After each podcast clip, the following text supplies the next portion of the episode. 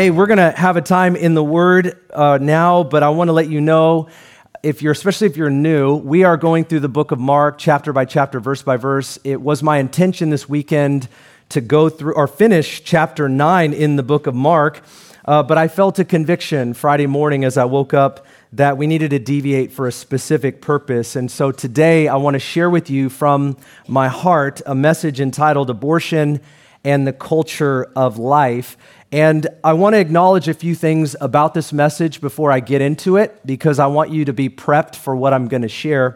And the first thing I want to acknowledge is this, is there's going to be several passages I'm going to use, and they'll be on the screen. Some of them will be in here, maybe not all of them, so you just need to be aware of that. If you're interested in all of the references, I can send that to you later, but I just want to acknowledge that. The second thing is there's some sensitive material that I'm going to put in front of you. And so if you have children or kids in here, you need to decide if uh, you would like them to remain. I just respect parents and family. We all do that here at the church. And uh, you are the primary responsibility and disciplers of your home, and you get to decide if uh, they should sit through all of this. If you're asking, how sensitive do I get? I don't think I get that sensitive, but I think it's worth acknowledging that I'm going to bring up some procedures, and I'm going to show some uh, premature, uh, some some pictures of some premature babies, which isn't really that sensitive to me, but I just want to make sure that you know in advance. Um, it's not for shock factor. I'm not going to show anything grotesque, but it's important just to know what we're talking about, so I will bring some of that up today. And the third thing is my goal is really to present a biblical perspective on this issue, uh, to provide some clarity for the role of the church. That's actually uh, my goal. And so I do not have a political agenda today. I just want you to uh, go ahead and drop your shoulders and uh, and rest. I, I just don't have that.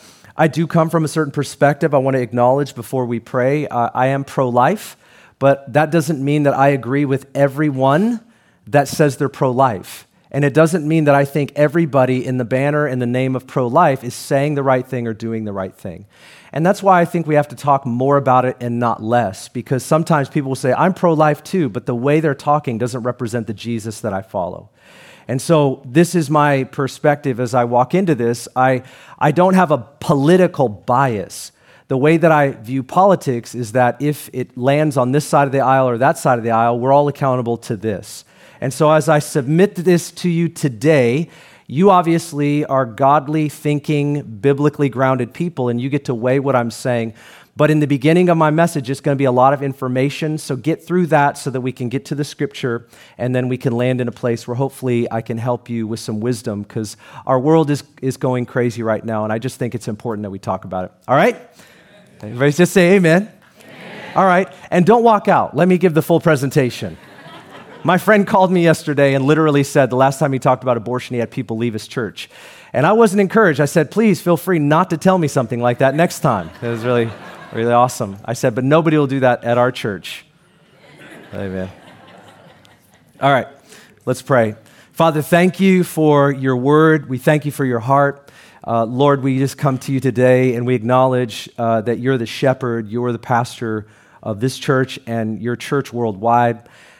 And Lord, this is a real issue that has been going on for a long time, and people have all kinds of opinions and viewpoints, and as your people, we, we, what we really want is your view. And I don't pretend to think that my entire view is your entire thought. So I just pray that what is from you in what I'm presenting, that, Lord, that would bring conviction, and it would inspire us to follow you into the place where we serve people. And I ask, Lord, where there are things that might be from me, let them just fall to the ground. And I thank you, Lord, for your leadership, and this Holy Spirit be our guide and our teacher into all truth today. We follow you. We thank you. In Jesus' name, everyone said, amen. Amen. Uh, two months ago, our, our media erupted, revealing leaked documents indicating that the Supreme Court might overturn the historic case of Roe versus Wade, which set a precedent in our country for legalizing abortion across all state lines in nineteen seventy-three. Uh, prior to this, abortion was almost entirely banned in most states. There were exceptions, medical exceptions and what and, and whatnot, but most states were actually uh, not pro-abortion in, in those days. On Friday of this week, we all woke up to the Supreme Court officially overturning Roe versus Wade. And this is a historic day. This is a, a fifty years in the making for many. And uh, and obviously, we found very clearly and quickly that not everybody agrees on this. We we understand that there is pro-choice and pro-life, and people differ on this. And we know that our country is divided. States are divided over this. We understand that even uh, Christians are divided. Not just politicians, but Christians are even uh, divided. And if you don't know that, you need to know that.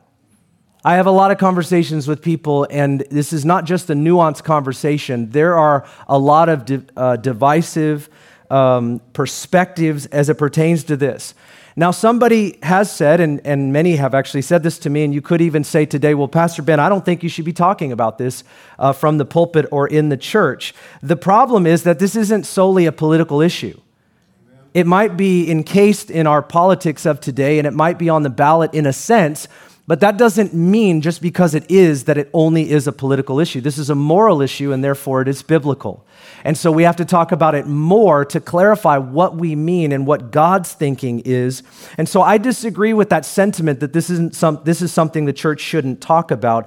I think we should, and I know that obviously today we will.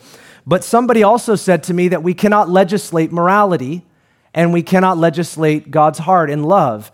And I think I know what they're trying to say. When you say you cannot legislate morality, I don't agree with that. Every piece of legislation in our country and any country carries somebody's morals.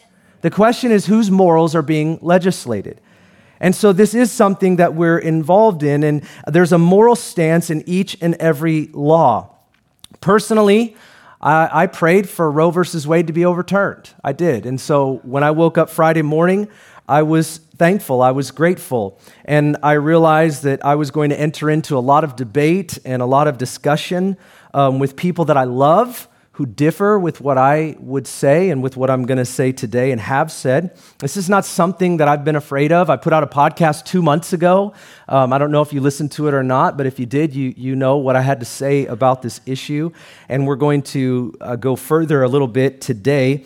But this entire generation for the last fifty years has been raised on a pro-abortion stance. They've been baptized, washed with this mindset that not only is an abortion a woman's right, but they've been told that it is right, that it is right. Not just a right, but that it is right. It is the moral thing to do to care for people who are in this position. And so we just have to understand the complexity of the times that we're living is based on the fact that this has been said to us in our society for fifty, over fifty years.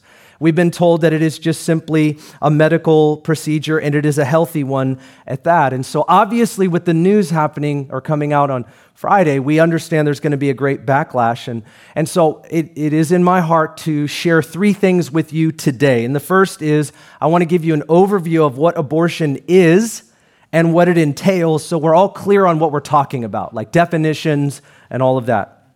Second, I want to give you a biblical overview of life, life in the womb, and abortion, and also the protection of life. I think it's important that we just go to the Word. What a lot of people are not saying or asking in the midst of this cultural upheaval is, what does God think? And that's what the church has to do first. So we're going to go to the Word. And then the third is, what is the church called to do in fostering a culture of life so we can serve people in the name of Jesus? That, that is where we're going to land today. So let's start with an overview of abortion. What is abortion? Well, the dictionary says this: a procedure that removes an embryo or fetus from the uterus in order to end a pregnancy. Now, if you're not familiar with the word embryo or fetus, an embryo is from conception to eight weeks. That's what's referred to as an embryo. A fetus is eight weeks to birth. If you're over seventy, these are not words that you grew up with using. You always use the term baby, but this is the medical language of, of how people speak today.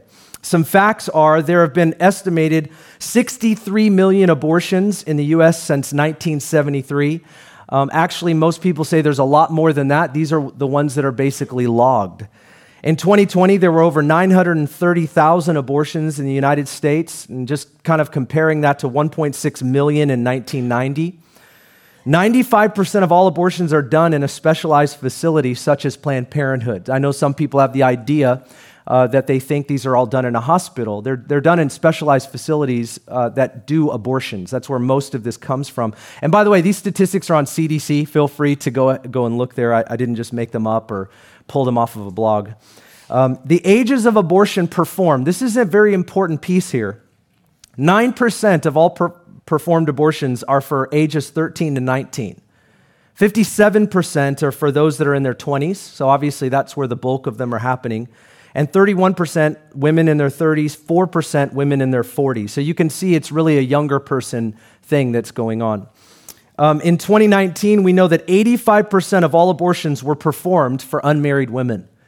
And what I'm going to present to you today is, is a, a bigger issue than abortion. Actually, this is, if you really look at the statistic, statistics, you find that we don't follow God's design in marriage and covenant and family and faithfulness. Obviously, we're trying to um, deal with the mess or the consequent, consequences as a result of that. And so really, I'm going to back up a little bit today. There was a study released by Charlotte Lozier Institute that found forty-seven of the fifty European countries, independent states, and regions either do not allow elective abortion or limit elective abortion to fifteen weeks or earlier. Now, here's what that means, just so you know why I'm bringing this up. The United States is one of seven countries that allow abortions past twenty weeks without most restrictions.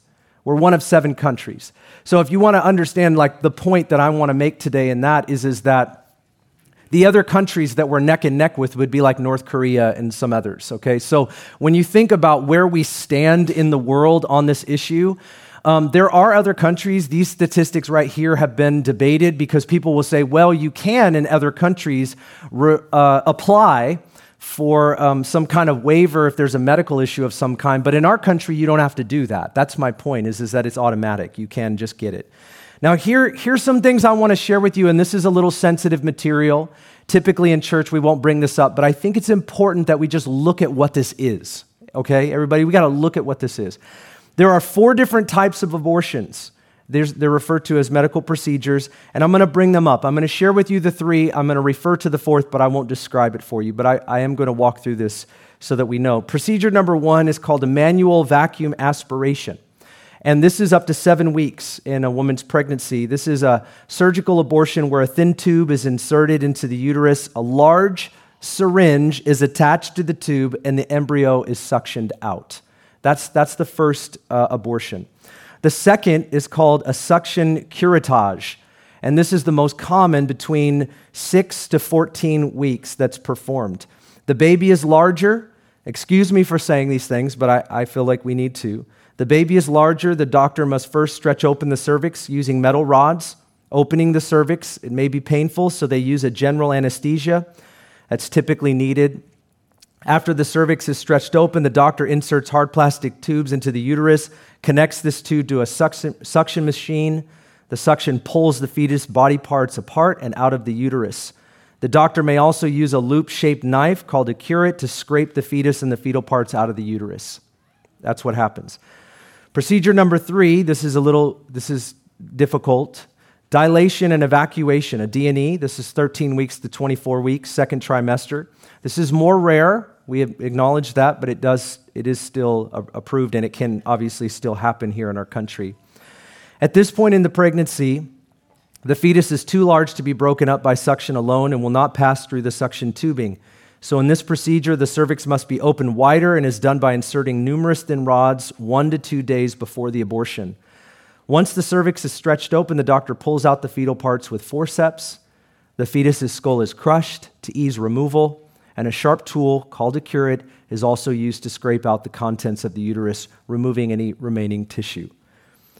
Procedure number four, dilation and extraction from twenty-four weeks to full term.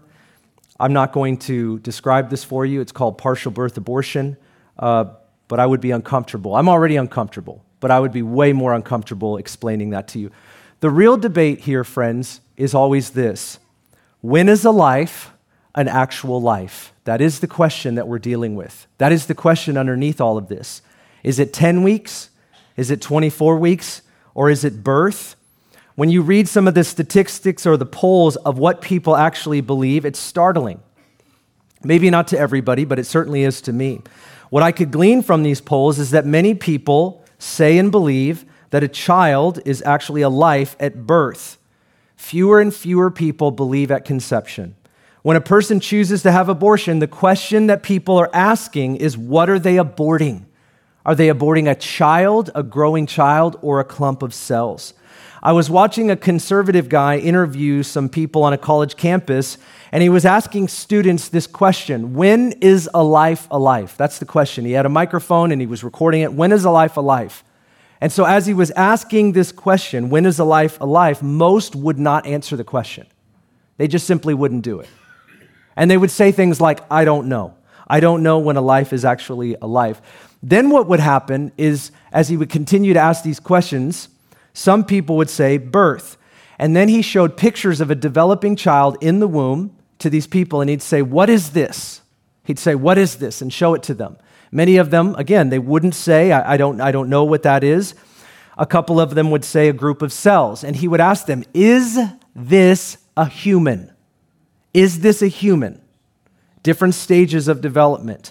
Most would just simply not acknowledge. That is on the college campuses of the United States. He probably had one hundred people that he asked, and overwhelmingly the majority, I don't remember one person saying that it was a baby.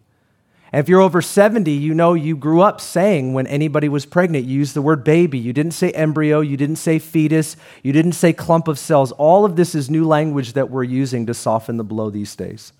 Now, I bring up this to acknowledge the defensive posture that we have today whenever you talk about abortion in our society.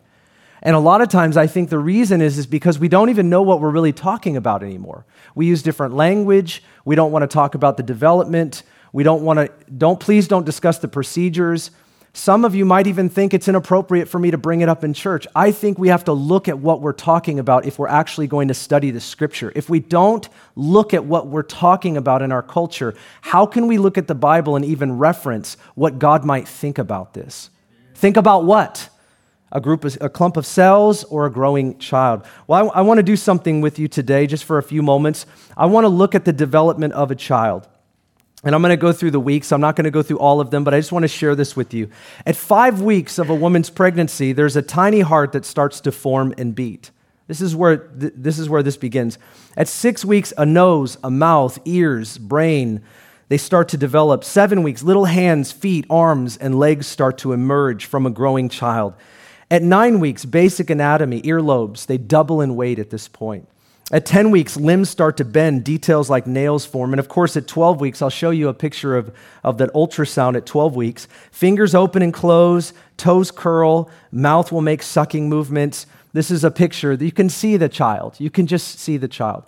Um, there's a huge debate today if we can show a woman the ultrasound of her developing child in her womb, she might change her mind from having an abortion. That's a highly debated uh, thing. Some will bring statistics that will say that's not true. Others will say that it is true. I've uh, watched many testimonies of doctors who were abortionists up until the ultrasound came about. And when the ultrasound came about, they gave up their practice because they could no longer, after looking at, this is twelve weeks, this is when a mother and hopefully a father go into the doctor's office and they tell you the sex of your baby. And you walk out of that office saying, my boy and my girl, at twelve weeks. There's a celebration of life that happens and people are excited. There's some people in our church that are pregnant and they're contagious. They're so excited about this growing child. And, and one of my friends had like the, the weeks, you know, and they would have this picture on Instagram and it'd be like ten weeks. This is how big the child is. And they're really excited. And then it was fourteen weeks. And, and it was this sort of exciting picture uh, collage that developed over that year, and it was it was exciting, you know, to see this development. fourteen weeks, brain impulses start firing. They use facial muscles, kidneys work. They start to suck their thumb, fourteen weeks. At eighteen weeks, a baby can flex their arms, and a mom can feel their movement. Of course they can. At twenty to twenty-four weeks, babies grow to appear like mini newborns, and there's too many things to list, but let me show you. This is Lila, and she's a miracle baby. They would say viability for a child outside the womb is twenty-two weeks now. Now, it's gotten lower and lower, praise God, over the years because we have lots of premature children based on um, some difficulties. But this is Lila. She's twenty-one weeks, and uh, now she's, I believe, eleven years old. And uh, she's doing really well, but yeah, praise God. This is viability outside the womb at twenty-one weeks. I just want to show you a picture here. At uh, thirty to thirty-five weeks, babies fill out, move all around. They're swimming around there in mom. Mom's not getting a lot of sleep. Maturing, central nervous system, all that's going on. This is a picture of Grace. I want to show you Grace. This is thirty weeks. Um, yep, there you go. Hey, Grace. Um, uh, she was born premature at thirty weeks, and uh, she's now older as as well, but was a miracle. Her story's a miracle. Um But she got to the place where she could finally fit that cap on, so that's kind of a cool thing. The babies now at thirty-five to forty weeks are like newborns, and they grow and develop until birth. The question, friends, that we're putting in front of us today is, when is a life a life? So what's my perspective? My perspective is conception. That's what we believe. That's what I believe. It's conception. This process that we reviewed here today is simply a beautiful development of a growing baby. We need to know what we're looking at and what we're talking about. We have lost that in our society. Well, we shouldn't lose that as, as followers of Jesus and those that look at Scripture. So what does the Bible say? Ben, you, you gave us this pitch. What does the Bible say? The first point I want to make to you about what the Bible teaches concerning life and abortion is this: God is the giver of life through the blessing of marriage and, of course, that development of family and children. Look at Genesis one twenty-six. Then God said, "Let us make man in our own image, according to our likeness, and let him rule over the fish of the sea and the birds in the sky and over the cattle and over all the earth and over every creeping thing that creeps on the earth, all the animals."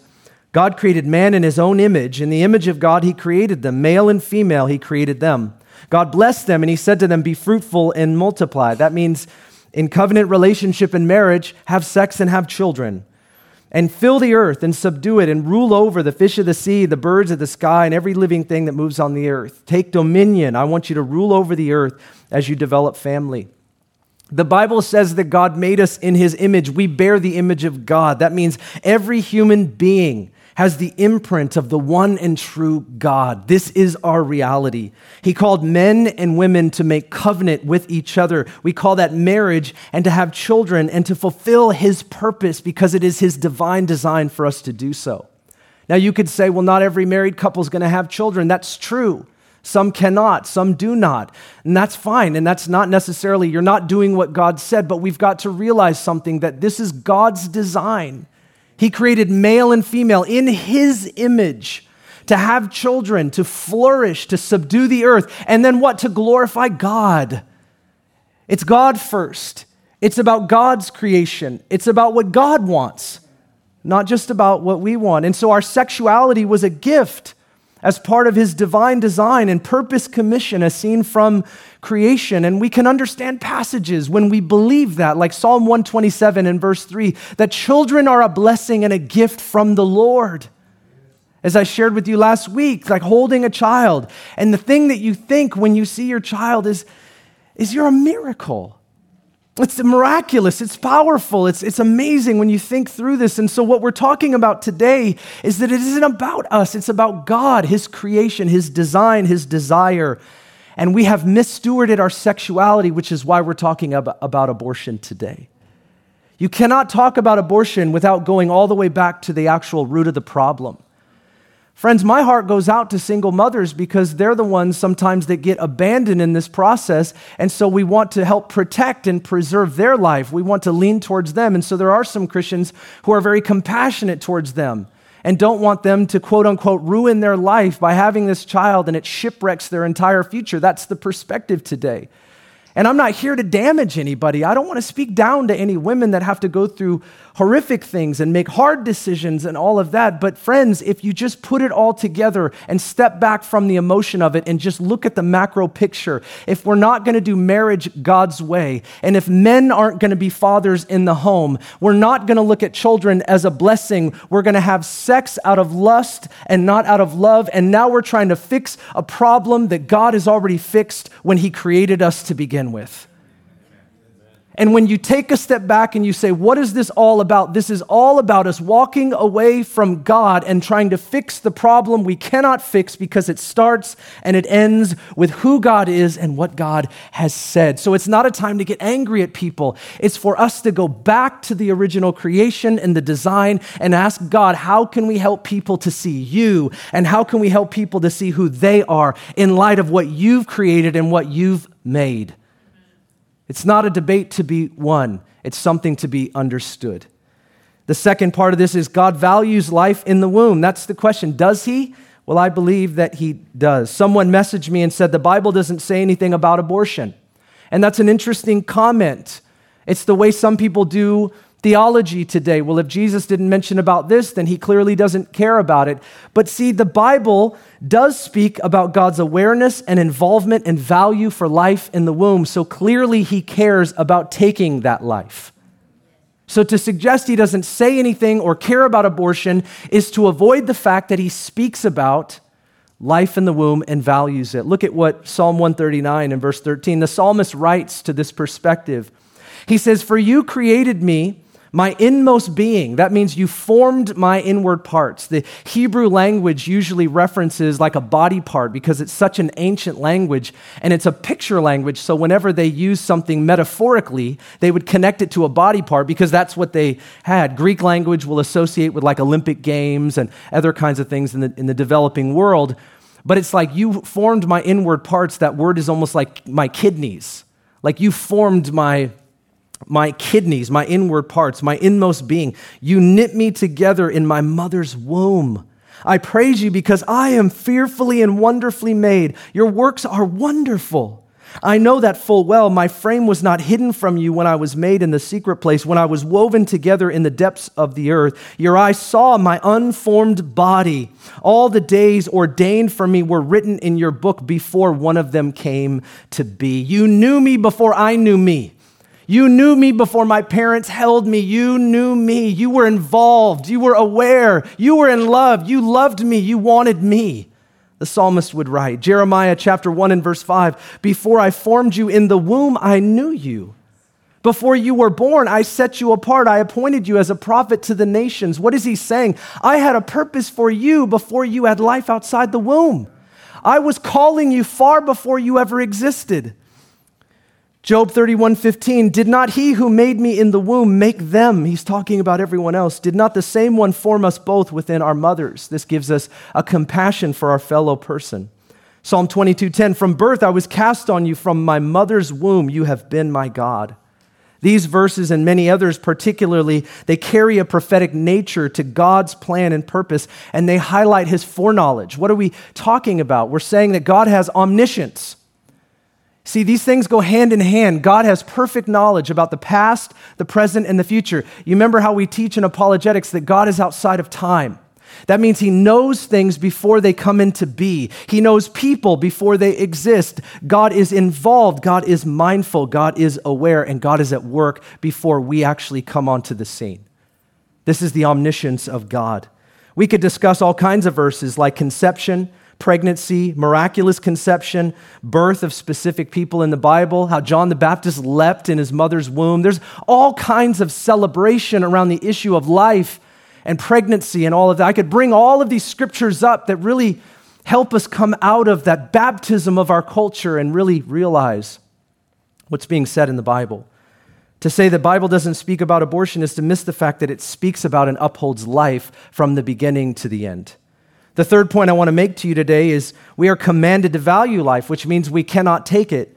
If God is the giver of life, and he is, and he values life in the womb, which he does, then how do we frame up abortion? Generally speaking, an abortion is the ending of a life, which is clearly something the Bible is against. And so without shock factor, just looking at it plainly, Exodus twenty thirteen says you shall not murder. That means you shall not take a life. Leviticus twenty-four seventeen, this is how they looked at this under the Old Covenant. If you take a human life, you will be put to death. This is how they saw it. It was wrong. If, Pastor Ben, are you saying that people who commit abortion should be killed? No, not that's. I'm just trying to give a biblical perspective of how the Bible saw the protection of life. We do not take life. That is something we cannot and should not do. Proverbs six sixteen, this speaks to the abortionists, the medical providers, which we're all accountable, by the way.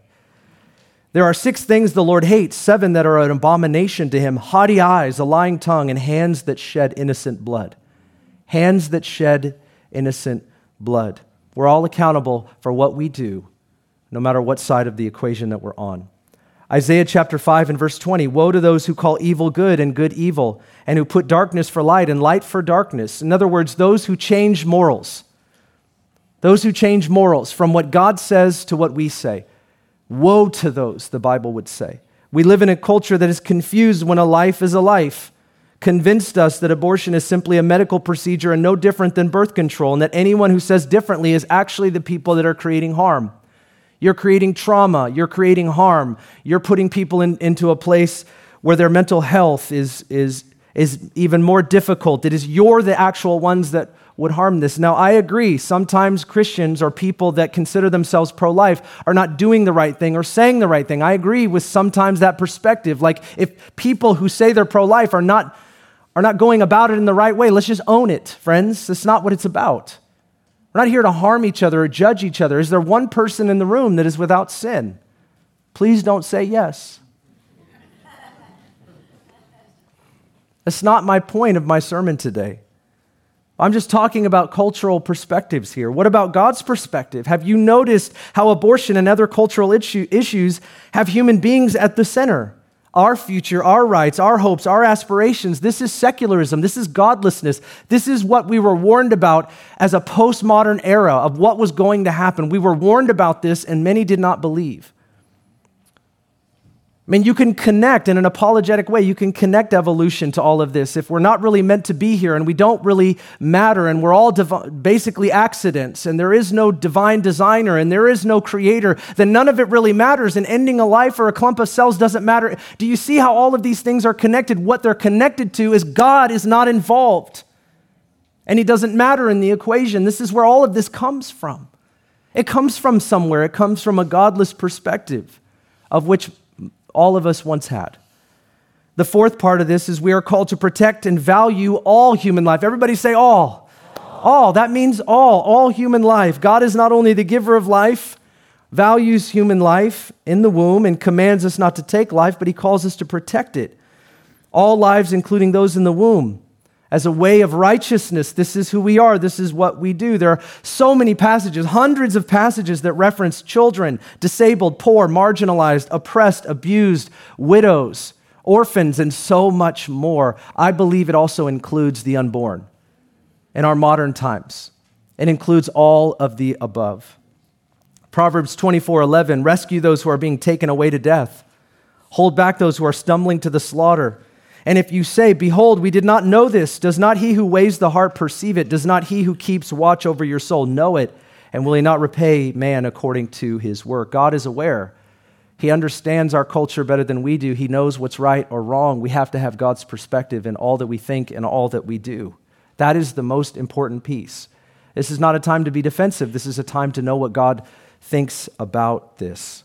Proverbs thirty-one eight, open your mouth for the mute, for the rights of all those who are destitute. Open your mouth, judge righteously, defend the rights of the poor, the needy, and I would add to it any of those who are in need, any of those that need our help.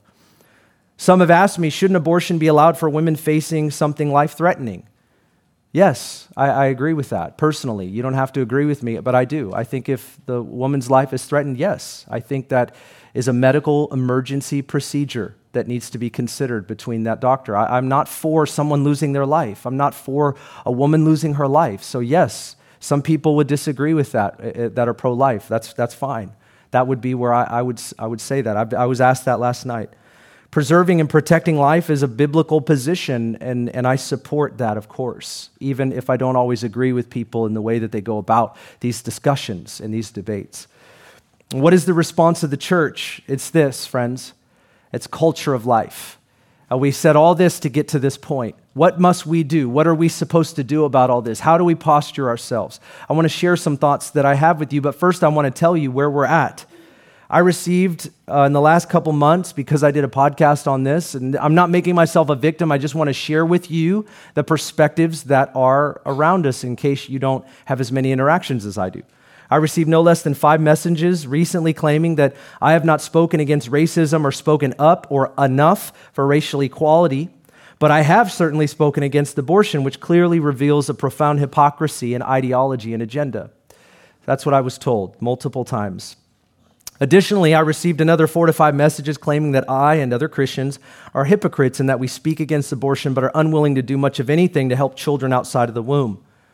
that it's all about voting, it's about power, it's about control, it's about authority. I've been told this multiple times, and this is the perspective. And perhaps you have that perspective. I don't know. I, I meet people in the church, and, and I know a lot of you, and I don't think you have that perspective, but I don't know who I'm talking to or what perspective people have anymore, and so I'm just going to respond to some of this. First of all, we have spoken out against racism. Our church is multicultural, multi-generational, and it is growing even more that way, and so we... We absolutely condemn racism in every form and every fashion. And we have done that. I have done that to the point where I have literally said racial insensitivity, jokes, and other forms of things that people consider okay are absolutely not okay. I have said that from this stage, and I will continue to, uh, to do so. And yes, I don't have the same story that other people have, but I still can say what is wrong is wrong and what is right is right. And so I say that to you today. But however, to suggest that one cannot speak about a moral issue because they are not equally as passionate or engaged in another moral issue simply dismisses the issue itself. It's illogical. For example, if we went outside today and I said, hey, look at the beautiful blue sky, and you looked at me and said, you're colorblind. How can you speak about the blue sky? And I go, well, maybe I am colorblind, but is the sky blue? You're colorblind. Let's stop talking about this. You don't have you you don't have any right to talk about what color the sky is because you can't see it anyways. F- fine. Is the sky blue? Can you tell me then? Well, I don't want to talk about it. That's what we're dealing with today. So if you're not a woman, then you can't talk about this, or if you or you can't you don't have the authority to talk about racial equality if you're not a minority. It on and on goes the conversation, and really what we're doing is we're dismissing the fact that every person has an obligation to not just speak like I do or preach, but every person has an obligation to go to the Word of God and to decide as they study and interpret and live their life before the Lord of what He says is right and live according to it. And friends, let me just say, if the only way that I can talk about an issue is if I have some type of moral high ground, every person is dismissed right now from ever having anything to say about anything. If the only reason that you can speak about something is because you supposedly are in a certain category and you have a certain moral high ground or you're perfect, which you're not, then nobody will ever be able to speak about anything. It's just illogical. So I'm not speaking about it today because I'm better than or more than or greater than or more educated than. I'm speaking about it because it's in the Word and it's a cultural issue that we have to deal with. That's why. My response to this is, is just simple. And I would like to point out to you today that there are three pregnancy resource centers for every one Planned Parenthood. These are privately funded, usually Christian funded, non-government funded. Planned Parenthood is entirely government funded. It is an abortion clinic, I believe. That is what it is. That's they have abortion day. I mean, th- please go online and look at the testimonies. There's too many of them. Okay, so we uh, pregnancy resource centers are privately funded, Christian funded organizations. The Buddhists aren't doing it. The Muslims aren't doing it. The Hindus aren't doing it. Friends, who is it? Who are the people that are actually building orphanages? Let's just really ask the question. Put all of the emotional stuff aside. Put all the, the confusion of the culture aside. Who's really, is it is it secular humanists building the orphanages? Is it atheists? They're making the arguments though. I've had it. I've been told this, like you guys don't care about this. No, we care about life. This is what we ought to care about. The majority of these things are being fostered and built by Christians. That's a fact. Please do the, do the research yourself. This is what I ask. Christians are called to foster a culture of life, to resource life. Uh, four, four quick things, and then we'll close. Number one, God has commanded his people to care for the struggling and the suffering. This is throughout the Old and New Testament. His heart is for all people throughout all generations. We are commanded to take up the plight of the suffering, all kinds of suffering in every way, shape, and form. We are commanded to do that on every issue, not just this issue, but every single one. And we are doing that imperfectly. The church has a history of racism, they have a history of violence, but they also have a history of a lot of beauty. So we have a, let's just, if there's stuff in our past, let's just own it. Amen. There's stuff in the church. There's stuff in every people group. There's stuff in every nation. We'll just own it. But what we're doing is saying there's a culture of life upon us and we've got to be a part of it. because it's in the Word. Number two is the early church cared for the widows and the orphans because it was essential to Christianity. There's an overwhelming evidence to show that the church has always been committed to life and helping people all the way back to the first century. Our history is not perfect, but there's a lot of beauty to be discovered. And number three, we got to get involved through praying, giving, and serving. We support CareNet, Pregnancy Resource Center, New Beginnings, which is post-maternity care, and we have our own ministries, and this is a hard sell today.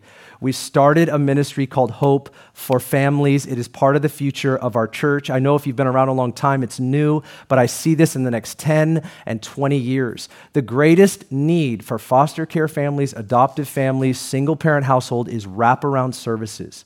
People that are consistently there for families throughout the entire year. This is what these services are telling us, and this is what we're developing a ministry for. It's called Hope for, everybody say hope. hope. I want you to be involved in this on some level. I want you to be praying toward this. I want you to get involved if you can. Our desire is to build fifty care communities by the end of twenty twenty-three. That is our desire. And the reason that we're doing this is to not only fill the need, but everybody can be involved in some way. You can be a part of a team, which means you don't have to take on the burden of a family that is stuck, struggling, or suffering, but you can be a part of a team to provide care throughout the entire year to not only the families, but also the children. children. This is a developing vision that God has given to us for this very reason, to care about all life, no matter who they are, where they are, what they're struggling with. God has given us a vision, and we're going to implement that. So yes, sometimes we've got to come out of the things that we used to do, celebrate those things, but we're going to put a lot of energy into this, and it isn't just transition. It is literally a vision that I believe the Lord put in front of us through the pandemic, because that was clearly what was needed, and that's what we're going to go after. So I want to encourage you to get involved in this. Let's put our money where our mouth is. Let's put our time where our desires and our doctrines are, and see hope arise in our community, and fifty care communities develop. developed by the end of twenty twenty-three. And the fourth part is this. As I close, we need to show compassion and love toward those who have gone through uh, the horror of abortion. So if you're listening to me today or you're in the room, I shared this last night, I want to share this again. Um, we're not here to throw stones. We're not here to judge anybody. We were all born into sin. We've all sinned and fallen short of the glory of God. If you've participated in abortion, and you're hearing any guilt, shame, condemnation, that is not the point of today. That is not the character of our church. That is not the path that we're taking forward. What we're saying today is that while we're pausing this weekend and talking about this issue, it's so that we don't carry the confusion into the culture. We carry a heart for life, and that's what we speak about. That's what we're geared towards. That's what we're focused on. And if that's not what we're focused on, we're going to do what everyone else is doing and be online trolls and not do anything good in the world and just fight with each other. We need to put down the fight and pick up life. So if you're here and you've gone through that, I want you to know God loves you. God will forgive you. He wants you to turn to Him. This is His heart. The gospel is clear. Every person has done what is wrong. And I know we're in a culture that is celebrating this. They're celebrating abortion. If you don't realize that, that's where it's going. And so we want to, in the midst of that, not just argue. We want to say we're going after life. We want people to look at what we do and say, man, Christians are different. Christians really do love people. They put their money where their mouth is. I've told you guys some of my story, but I'll just close with sharing this with you just to be a little vulnerable. And, and I really have no stones to throw. I have none, because I've gone through this. From the male's perspective, which is not the same as the woman, and I acknowledge that up front, but when I was eighteen years old and had a girlfriend and was a non-Christian at the time, um, we got pregnant, and we were scared. I know what it's like. We were scared. You know, you think automatically your life is ruined.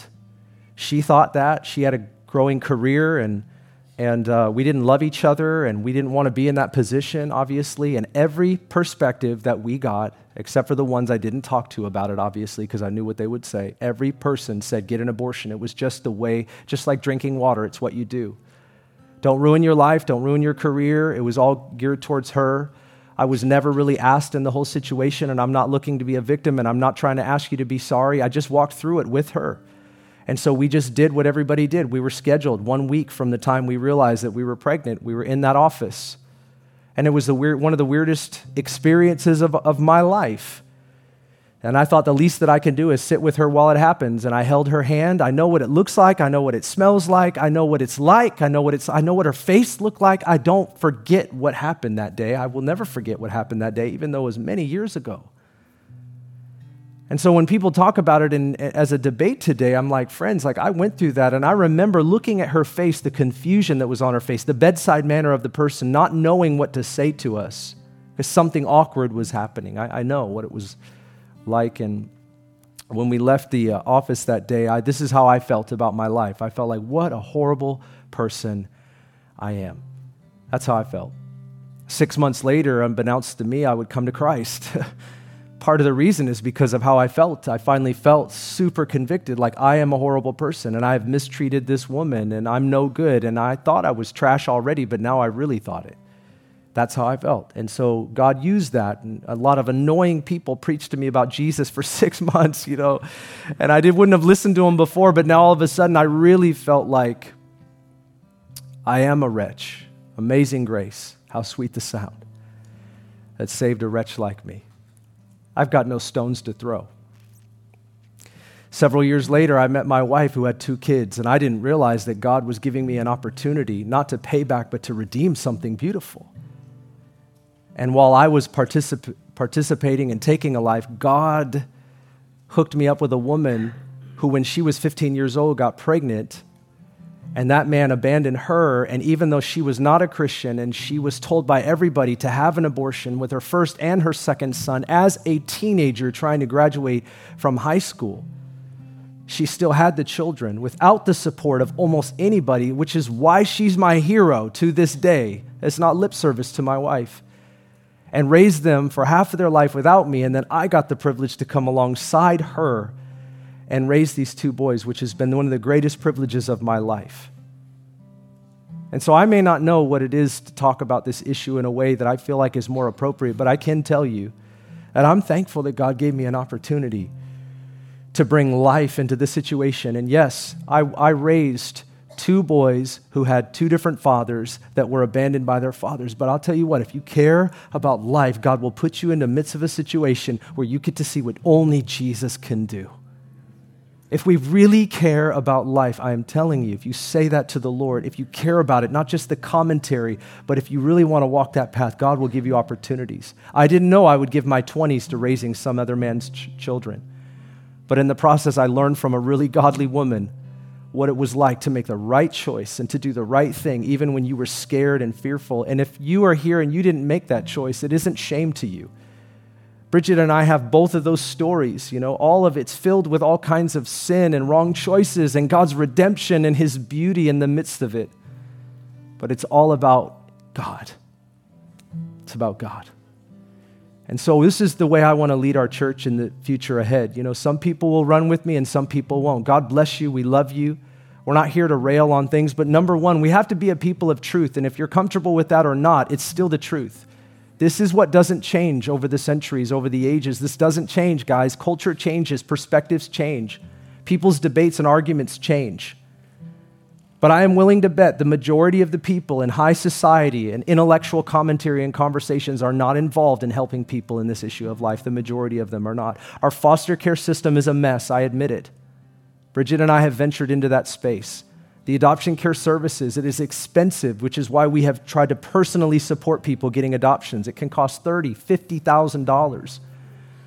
This is why when I used to travel, I didn't take honorariums because half the time we were trying to give those that money away that people would give to me, and I had my own business so that we could support people that were actually adopting children because we wanted to put our money where our mouth was. We didn't want to be those pro-life Christians that were railing at everyone else. Most people are confused and scared and don't know what to do in these situations. That's where they're at.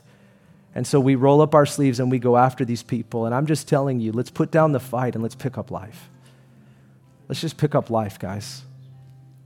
God's going to hold us to an account of what we did with what we knew, not just what we said, what we did. That's the Church of Jesus Christ, and that's the way that we're going to lead this congregation going forward. So I'm going to ask you to stand with me and pray. Would you do that? Ben, you didn't answer every question about this. I know. I can't answer every question about this. I'm not, not sure that I know how. We're contending for all life. You see these boxes on the side of the uh, of the platform here? These are our old benevolence boxes. And uh, they were down in storage, and I walked by them one day, and I thought, we need to bring these back up, but not for benevolence. We need to bring them back up for prodigal prayer. And last week I asked you, as we talked about, the devil can't have our kids, amen? I'm telling you, he can't have our kids. In the womb and to the tomb, we're, we're contending. Can't have our kids. And so I brought these boxes up, and I told you that if you had a prodigal, or if you were close family with a prodigal, take your Connect card and write the name of that prodigal on there and put in these boxes. We have eight hundred to one thousand names in there right now. That's what we're contending for. I want you to look at the reality of this. We're contending for eight hundred to one thousand names.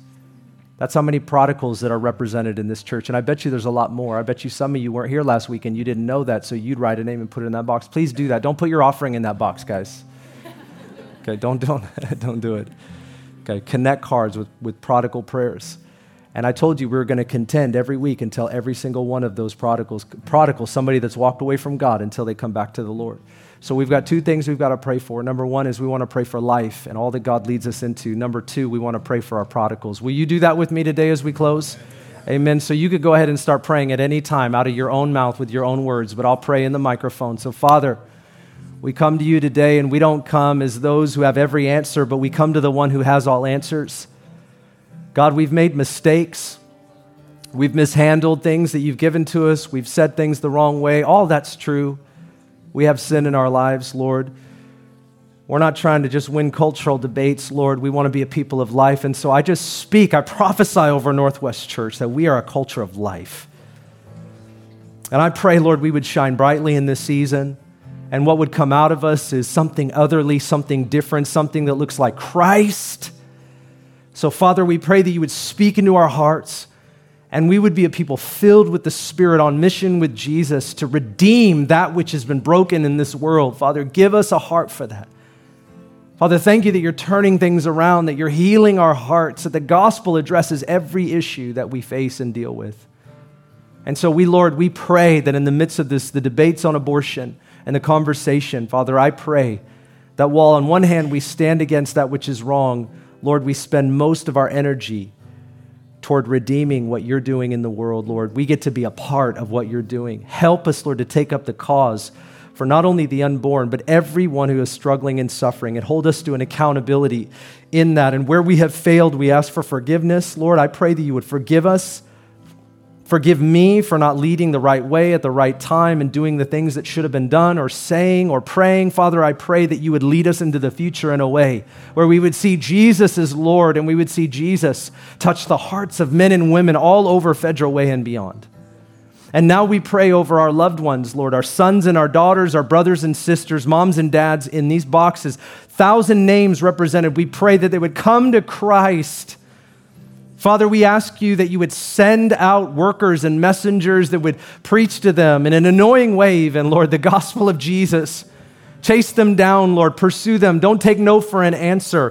Father, as we pray them in, we pray that you would hem them in.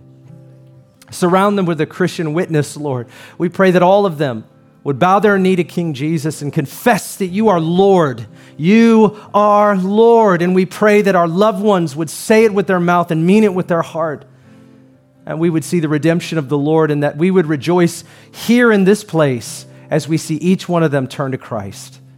We love you, Lord, and we pray that you would help us in these times to do as you would do, and nothing more and nothing less. We thank you today in Jesus' name. Everyone said, amen. Amen. Thanks for listening.